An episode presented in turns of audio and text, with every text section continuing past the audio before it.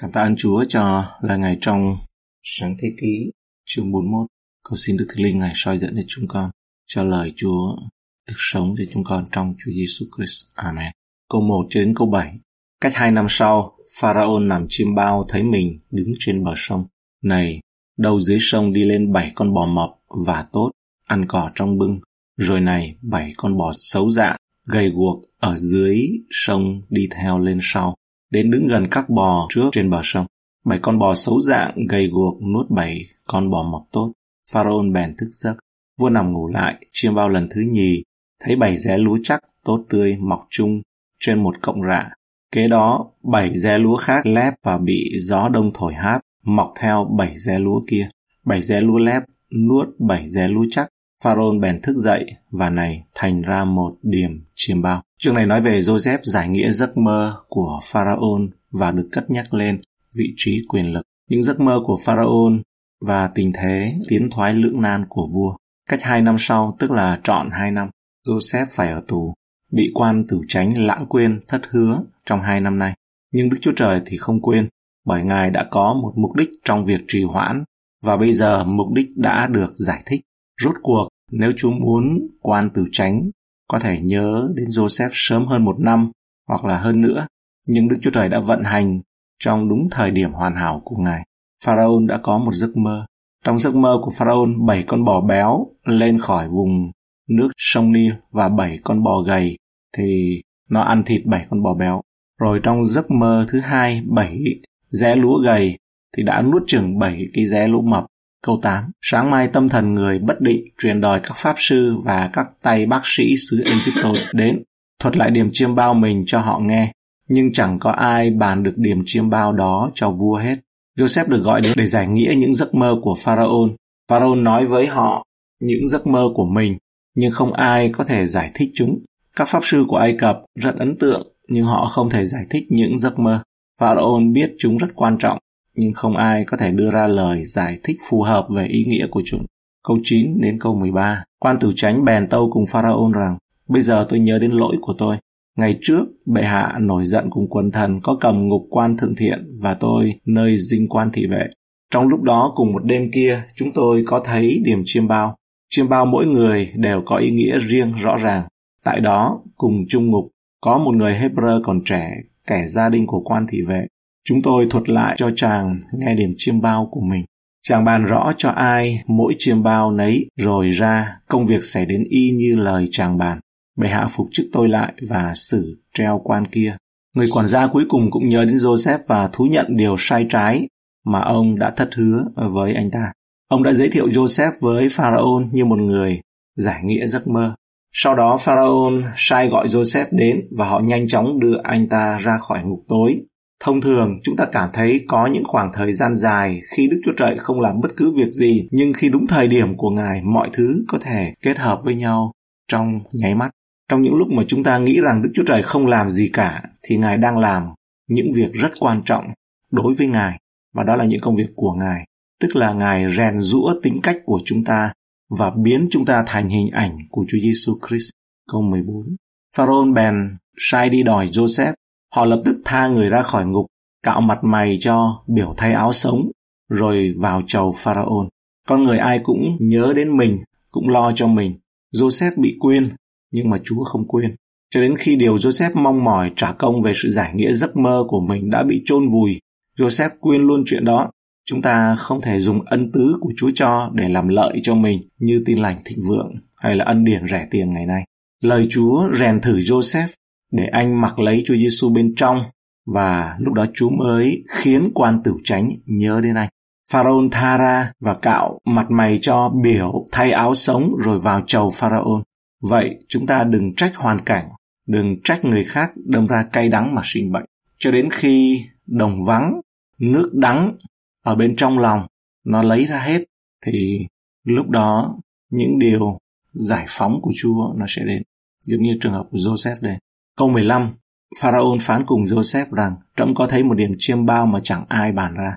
Vậy trẫm nghe rằng khi người ta thuật điểm chiêm bao lại cho thì ngươi bàn được. Pharaoh đã cho Joseph một cơ hội ngàn vàng để được tôn vinh, nhưng Joseph không muốn bất cứ điều nào tương tự như vậy nữa. Anh không sử dụng điều này như một cơ hội để tôn vinh trước Pharaon, mà chỉ tôn vinh Chúa mà thôi. Joseph tâu rằng, đó chẳng phải tôi, nhưng ấy là Đức Chúa Trời đem sự bình an cho bệ hạ vậy. Joseph có vẻ khôn ngoan hơn và có lẽ khiêm tốn hơn nhiều so với trước đây. Xem xét các anh ta nói với những anh em về những giấc mơ trước đây của mình theo cách tự tôn vinh mình. Công việc xây dựng tính cách của Đức Chúa Trời đã được hoàn thành trong Joseph. Ngay cả khi anh nghĩ rằng có lẽ không có gì xảy ra. Một việc không ai nhìn thấy, nhưng đối với Joseph phải mất 13 năm. Thì Joseph mới nói được câu này. Câu 17 đến câu 24. Pharaon phán rằng, Này trong điểm chiêm bao trẫm đương đứng trên bờ sông. Này đâu bảy con bò mập và tốt dưới sông đi lên đến ăn cỏ trong bưng. Rồi bảy con bò khác xấu dạng gầy guộc đi theo lên sau. Thật trẫm chẳng thấy trong xứ Egypto này có bò xấu dạng như vậy bao giờ. Bảy con bò xấu dạng gầy guộc đó nuốt bảy con bò mập tốt trước kia, nuốt vào bụng mà dường như không có nuốt, vì các con bò đó vẫn xấu dạng như xưa. Trẫm bèn thức giấc, rồi lại thấy điểm chiêm bao khác, là bảy ré lúa chắc tốt tươi mọc chung trên một cọng rạ. Kế đó bảy ré lúa khác khô lép, bị gió đông thổi háp, mọc theo bảy ré lúa kia. Và bảy ré lúa lép đó lại nuốt bảy ré lúa chắc. Trẫm đã thuật lại điểm chiêm bao này cho các pháp sư, nhưng không ai giải nghĩa được. Pharaoh đã nói với Joseph về giấc mơ của mình. Nhiều chi tiết hơn của giấc mơ xuất hiện trong lần kể thứ hai, khi những con bò gầy ăn những con bò béo, bản thân chúng nó cũng không có béo được. Câu 25 đến câu 31 nói về Joseph giải thích giấc mơ cho Pharaoh. Giuseppe tôi cùng Pharaoh rằng hai điểm chiêm bao của bệ hạ thấy đó đồng một nghĩa mà thôi. Đức Chúa Trời mách cho bệ hạ biết trước những việc Ngài sẽ làm. Bảy con bò mập tốt đó tức là bảy năm, bảy ré lúa chắc đó cũng là bảy năm. Ấy chỉ đồng một điểm chiêm bao vậy. Bảy con bò xấu dạng gầy guộc lên theo sau bảy con bò kia tức là bảy năm. Bảy ré lúa lép bị gió đông thổi háp đó tức là bảy năm đói kém. Ấy là điều tôi đã tâu cùng bệ hạ rồi. Đức Chúa Trời có cho bệ hạ thấy những việc Ngài sẽ làm. Này, trong khắp xứ Egypto sẽ có bảy năm được mùa dư dật, nhưng bảy năm đó lại liền tiếp bảy năm đói kém. Dân bổn xứ đều sẽ quên sự dư dật đó, và ách đói kém sẽ làm cho toàn xứ hao mòn. Và vì sự đói kém liên tiếp này quá lớn nên thiên hạ chẳng còn thấy chi về sự dư dật đó nữa. Đức Chúa Trời đã chỉ cho Pharaoh những gì Ngài sắp làm. Bảy con bò và bảy ré lúa tượng trưng cho bảy năm. Sẽ có bảy năm được mùa dư dật và bảy năm đói kém. Những năm đói kém đến sẽ tồi tệ đến nỗi những năm tốt đẹp sẽ bị đi vào quên lãng. Câu 32 Nếu điểm chiêm bao đến hai lần cho bệ hạ ấy là bởi Đức Chúa Trời đã quyết định điều đó rồi, và Ngài mau mau lo làm cho thành vậy. Joseph đã nhìn thấy bàn tay xác nhận của Đức Chúa Trời khi lặp lại giấc mơ. Anh biết nguyên tắc qua miệng của hai hoặc ba nhân chứng thì vấn đề sẽ được thiết lập. Trong Phục truyền chương 19 câu 15 chép rằng cứ theo lời của hai hay ba người làm chứng thì sự mới định tội được. Ngay cả khi anh chưa biết vì chưa có kinh thánh viết ra, nhưng mà trong lòng của Joseph thì đã biết, trong lương tâm đã biết về luật của Chúa. Việc lặp đi lặp lại cũng khiến cho Joseph cảm thấy cấp bách anh nói rằng Ngài sẽ mau mau lo làm cho thành vậy. Joseph biết vấn đề hoàn toàn nằm trong tay Chúa. Đức Chúa Trời có một mục đích cho giấc mơ, một mục đích cho thời gian, một mục đích cho nạn đói, một mục đích cho việc Joseph hai lần bị sập bẫy xuống hố, rồi phải ngồi tù và một mục đích cho mọi thứ. Câu 33 đến 35. Bây giờ bệ hạ khá chọn một người thông minh trí huệ lập người lên làm đầu trong xứ Egypto cùng lập các ủy viên trong xứ để góp phần năm của số thâu vào trong 7 năm được mùa dư dật đó. Họ hãy thâu góp hết thảy mùa màng trong 7 năm được mùa dư dật sẽ đến sau này, cùng thâu nhập lúa mì sẵn dành cho Pharaon, dùng làm lương để dành trong các thành và họ hãy giữ gìn lấy. Joseph đã đưa ra những lời khuyên cho Pharaon. Joseph cho thấy cả những sự bạo dạn, tài năng, siêng năng giỏi giang về trong quản lý của ông. Không quản trị viên có trách nhiệm nào đưa ra những tin tức như vậy mà không đề xuất một kế hoạch đối phó với cuộc khủng hoảng sắp tới. Chúng ta thấy Chúa biết và điều này Ngài không cần tỏ cho Joseph về những sự thông minh của Joseph. Ông đưa ra những kế hoạch này. Câu 36 các lương thực này phải để dành cho 7 năm đói kém sẽ đến trong xứ Egypto, hầu cho xứ này khỏi bị diệt bởi sự đói kém đó. Joseph cảm thấy có lý do tại sao Đức Chúa Trời ban lời này cho Pharaoh đó là để anh có thể chuẩn bị cho cuộc khủng hoảng sắp tới. Đây không chỉ là chuyện trên trời, mà đó còn là một lời kêu gọi hành động khẩn cấp. Đức Chúa Trời chọn một người khi Ngài có điều gì đó để hoàn thành. Ngài sử dụng những người để tiếp tục kế hoạch của Ngài. Đức Chúa Trời luôn làm việc thông qua những người thực hiện các nhiệm vụ ở trên đất. Trích dẫn của Ban House từ câu 37 đến câu 44. Các lời này đẹp ý Pharaon và quần thần. Pharaon phán cùng quần thần rằng, chúng ta hã dễ tìm một người như này có thần linh của Đức Chúa Trời được sao? Pharaon phán cùng Joseph rằng, vì Đức Chúa Trời xui cho ngươi biết mọi việc này, thì chẳng còn ai được thông minh trí huệ như ngươi nữa. Vậy, ngươi sẽ lên cai trị nhà trẫm, hết thảy dân sự của trẫm đều sẽ vâng theo lời ngươi. Trẫm lớn hơn ngươi chỉ vì ngự ngôi vua mà thôi. Pharaon lại phán cùng Joseph rằng, hãy xem, trẫm lập ngươi cầm quyền trên cả xứ Egypto. Vua liền cởi chiếc nhẫn trong tay mình, đeo vào tay Joseph, truyền mặc áo vải gai mịn và đeo vòng vàng vào cổ người, rồi truyền cho lên ngồi sau xe vua. Có người đi trước hô rằng, hãy quỳ xuống. Ấy, Joseph được lập lên cầm quyền cả xứ Egypto là vậy. Pharaon lại phán cùng Joseph, ta là Pharaon, nhưng nếu chẳng có ngươi, thì trong cả xứ Egypto không có ai giơ tay đưa chân lên được. Joseph đã được thăng tiến lên một vị trí quyền hành lớn.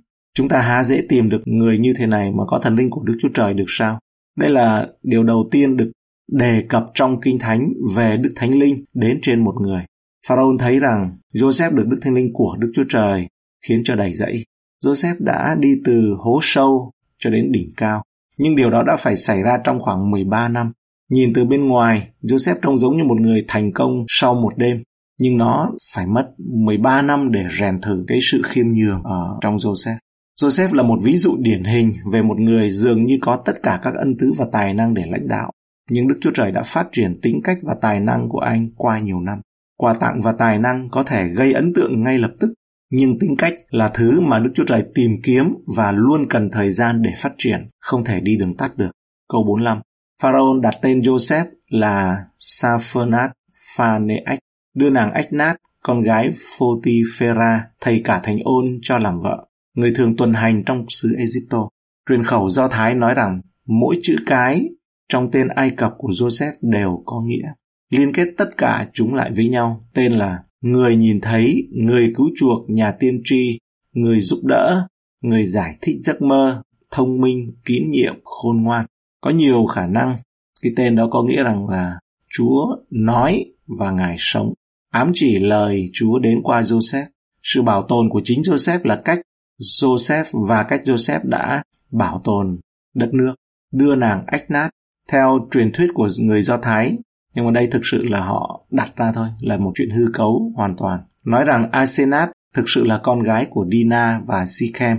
Dina bị cưỡng hiếp ấy. Người đã bỏ bị bỏ rơi nhiều năm trước đó ở biên giới Ai Cập và Dina được nhận làm con nuôi trong gia đình của một thầy tế lễ Ai Cập.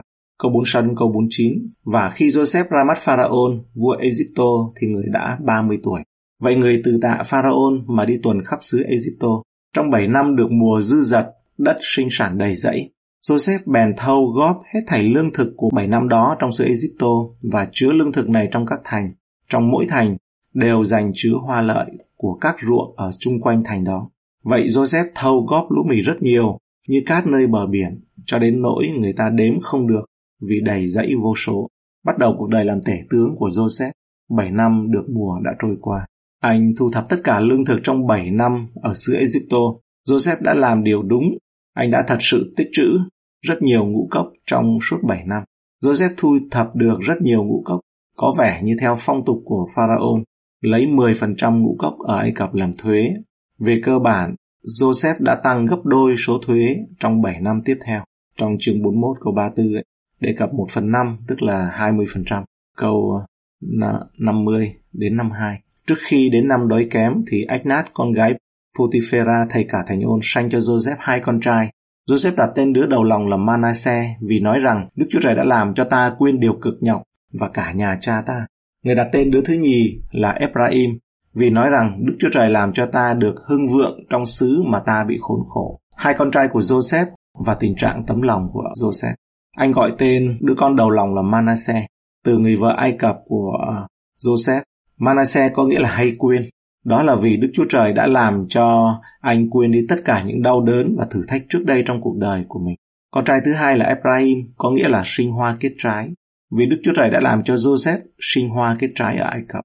Chúng ta không thể kết quả gấp bội cho đến khi chúng ta quên sự cay đắng, sự khổ ải đã qua. Trong cuốn sách Cuộc ly hôn vĩ đại của Levis đã mô tả địa ngục là một nơi mà người ta không thể quên bất cứ điều gì, nhớ từng chi tiết, từng ly, từng tí. Những sự tàn nhẫn, soi mói, cay đắng, thù hận và những cái điều gì mà họ đã bị sai, bị đối xử bất công. Mọi người hoàn toàn không thể tha thứ, nhưng ở trên thiên đàng, tất cả những điều này thì đều bỏ qua, bởi vì tất cả mọi thứ đã trở nên mới. Joseph không quên đức tin của tổ phụ mình, mặc dầu ông đã lên đến đỉnh vinh quang ở tại Ai Cập và có vợ là người Ai Cập. Như một dấu hiệu của điều này, các con của Joseph đều được đặt tên bằng tiếng Do Thái chứ không phải là tên Ai Cập. Câu năm 3 đến năm 7. 7 năm được mùa dư dật ở trong xứ Egypto bèn qua, thì 7 năm đói kém khởi đến, y như lời Joseph đã bàn trước.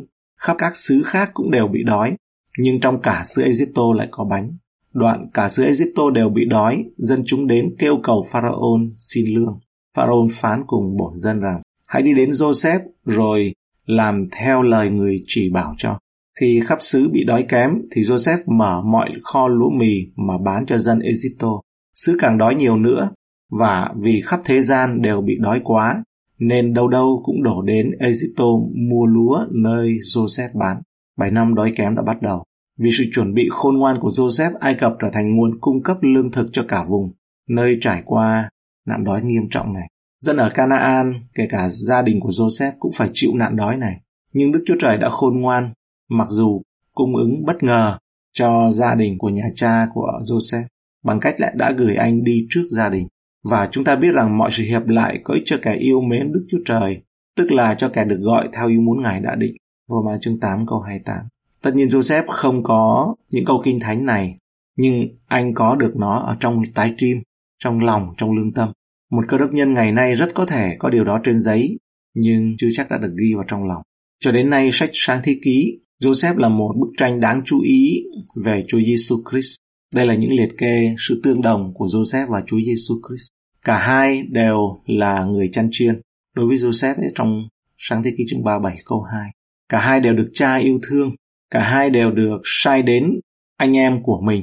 Đối với Joseph ấy, thì chương 37 câu 13 14 sai đến Sikem đấy và sau đó là đến Dothain. Cả hai đều bị anh em của mình ghép, cả hai đều là nói tiên tri về vinh quang của sự sắp đến của mình. Cả hai bị anh em từ chối, cả hai đều chịu sự chịu đựng sự trừng phạt bất công từ những người anh em của mình, đều bị kết án xuống hố. Vì Joseph nói tiên tri về vinh quang của mình tức là về giấc mơ đấy mà bị đẩy xuống hố. Cả hai đều được đưa xuống hố mặc dù một nhà lãnh đạo biết là mình được tự do. Cả hai đều bị bán và đổi lấy bằng những miếng bạc. Cả hai đều bị giao cho dân ngoại, đều bị coi như đã chết nhưng đã sống lại và ra khỏi hộ. Đã đến Ai Cập, đã làm đầy tớ, đều đã bị cám dỗ nặng nề nhưng không phạm tội, đều đã bị cáo buộc sai, đều không tự bảo vệ mình, đều đã bị tống vào tù, bị đánh đồng với số phận của tội nhân và tội phạm. Cả hai, Joseph và Chúa Giêsu đều chịu đựng sự trừng phạt bất công từ dân ngoại và liên kết với hai tội phạm khác, một người được ân xá và một người không trong trường hợp Chúa Giêsu trên thập tự giá. Đối với Joseph thì quan tử tránh và quan thượng thiện, đó là hai yếu tố của sự hiệp thông. Cùng trên dòng này có một số người họ liên kết nói rằng khoảng thời gian 3 ngày của hai vị quan kia ấy, trước khi vụ việc họ được giải quyết, tức là nói khoảng thời gian khi Chúa Giêsu được sống lại Cả hai đều thể hiện lòng trắc ẩn, mang đến một thông điệp giải thoát ở trong tù là cứu những tội nhân. Cả hai đều muốn được ghi nhớ, thể đều muốn được ghi nhớ. Joseph nói rằng ấy, hãy nhớ đến tôi. Cả hai đều thể hiện là có sự khôn ngoan của Chúa. Cả hai đều được công nhận là có Đức Thánh Linh của Đức Chúa Trời. Cả hai đều bị bạn bè phản bội, đều được sự tôn vinh sau sự khiêm tốn của mình. Joseph hạ xuống thì được nhắc lên. Cả hai đều được tôn vinh giữa các dân ngoại bang trong khi vẫn bị anh em của mình khinh thường hoặc lãng quên. Ngày nay người Do Thái họ vẫn chưa tiếp nhận Chúa, họ từ chối Chúa, vẫn giống như ngày thời gian đầu. Cho đến khi Joseph khi ra khỏi tù làm thủ tướng vẫn như vậy. Cả hai đều được ban cho một cô dâu dân ngoại. Hội thánh là dân ngoại, thời kỳ này là thời kỳ hội thánh của dân ngoại. Cả hai đều 30 tuổi bắt đầu công việc, cuộc đời của mình. Cả hai đều ban phước cho thế giới bằng bánh ăn. Giêsu Ngài là bánh hàng sống. Cả hai trở thành nguồn cung cấp lương thực duy nhất cho thế giới và thế giới đều được hướng dẫn để đến với người. Mọi người đều đổ về với Joseph và với Chúa Giêsu cũng như vậy và làm bất cứ điều gì người nói phải làm và đều được đặt tên khi cái tên ấy đó là Chúa phán và Chúa sống. Cái tên mà Pharaoh ban cho Joseph ấy có nghĩa là Chúa phán, Chúa sống là cứu rỗi, là kín đáo, là khôn ngoan. Và như vậy thì Chúa Giêsu cũng một hình ảnh tương đồng. Cảm tạ ơn Chúa cho những lời này, cho những hình ảnh và chúng ta đan kết được với nhau trong tân ước và trong cựu ước. Và chúng ta càng dần làm quen những tín đồ đầu tiên ấy. Họ không có tân ước, họ chưa có tân ước, nhưng họ chỉ nghe tin lành qua cựu ước, qua những lời giảng của các sứ đồ và các đấng tiên tri để họ nhận biết Chúa Giêsu. Và nếu được như vậy thì chúng ta rất là biết ơn Chúa. Thì dinh dưỡng thuộc linh nó sẽ cao hơn, nghe nhiều lời Chúa hơn, bớt ý con người hơn. Dinh dưỡng cao là dinh dưỡng để đi qua sa mạc và đường vắng. Và trong cái thời gian này, chúng ta cần cái dinh dưỡng thật là chắc để đức tin và được mạnh. Chúng con dâng lời cảm ơn Ngài, cảm tạ ơn Cha cho lời này. Joseph đã được Chúa rèn rũa, rèn thử mà không ai thấy. Đó là ông phải học 13 năm về sự nhu mì, về sự khiêm nhường, về sự dâng vinh hiển cho Chúa. Đó là cái bản tính mà Chúa Ngài muốn rèn rũa. Thì ở nơi chúng con, những bông trái thánh linh mà chúng con nói trong một nốt nhạc, nói trong một hơi, chúng con nhận thấy được rằng nó không đơn giản. Và những khí giới, những vũ khí mà Chúa nói cho chúng con là một điều cực kỳ quý giá. Nó phải qua lửa rèn thử mới có được những khí giới. Người thợ rèn phải đi qua những sự rèn rũa mới có được những khí giới, những vũ khí. Chúng con cảm ơn Ngài